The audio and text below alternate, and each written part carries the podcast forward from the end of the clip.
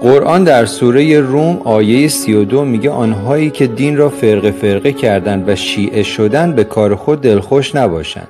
یعنی اصرار داره که دین رو تیکه تیکه نکنید و شیعه نشید.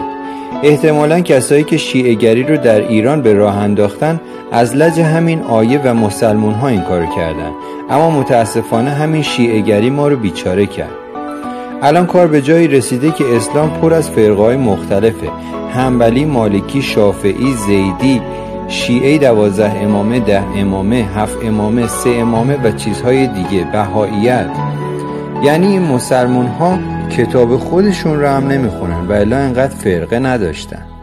دوای شیعه و سنی بر سر جانشینی پیامبره. اون یکی میگه در قدیر خم این رو گفته اون یکی میگه نه نگفته.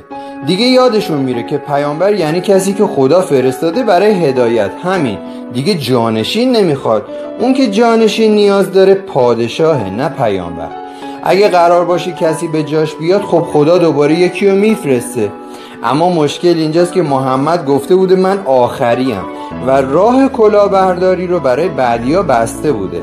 اما بالاخره تکلیف این همه قنیمت و ثروت و کشورگشایی چی میشه؟ اینجاست که خودشون ثابت می‌کنن محمد پیامبر نبوده. فقط یه کشورگشای آدمکش بوده مثل چنگیزخان مغول اسکندر هیتلر و دیگران. فقط فرقشون اینه که این یکی ادعا کرده با خدا صحبت می‌کرده بقیه ادعایی نداشتن.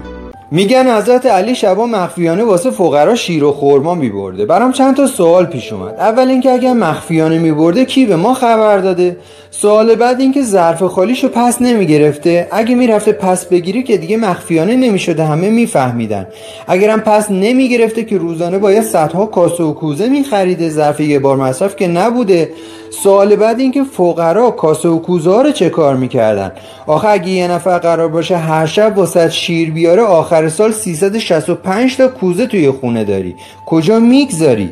البته علما الان میان میگن فقرا ظرفای خالی رو میذاشتن پشت در علی ببره. راستی یه نفر چند تا کوزه می‌تونه با دستش بلند کنه؟ شاید علما بگن خدا افوانت نیسونای بهشتی براش میفرستاده. من داشتم البته به فرقونای بهشتی فکر می‌کردم. شما چی؟ فرزندان امام علی. امام حسین چند تا برادر داشته؟ اسماشون رو بلدید؟ به ترتیب بفرمایید. می‌دونستید امام حسین سه تا برادر به نامهای ابوبکر، عثمان و عمر هم داشته که در کربلا شهید شدن؟ این چند تا چیز رو روشن می‌کنه. اول اینکه امام علی چه احترامی برای این افراد قائل بوده که اسمشون رو روی فرزندانش گذاشته. و نکته دیگه این که آخوندهای شیعه چه دشمنی با اهل تسنن دارن که هیچ وقت نخواستن اسم اونها تو مراسم های محرم مطرح بشه. حالا با هر باوری که داری قضاوت کن. چرا اسم این سه شهید کربلا رو اصلا نشنیدی؟ راستی روز مرد مبارک. روزت مبارک که چل سال تنهایی رفتی استادیوم برات مهم نبود ورود زن ممنوعه. روزت مبارک که پول مردم رو تو کاسپیان و سامن خوردن و تو مرد بودی. روزت مبارک که خزر و خلیج فارس و چابه رو فروختن و تو مرد بودی. روزت مبارک که دختر مشهدی رو دادن به عربا و تو مرد بودی. روزت مبارک که حق کارگرا و معلما و راننده ها خورده شد تو مرد بودی. روزت مبارک دلار رو قبل از تحریم پنج برابر کردن و تو مرد بودی.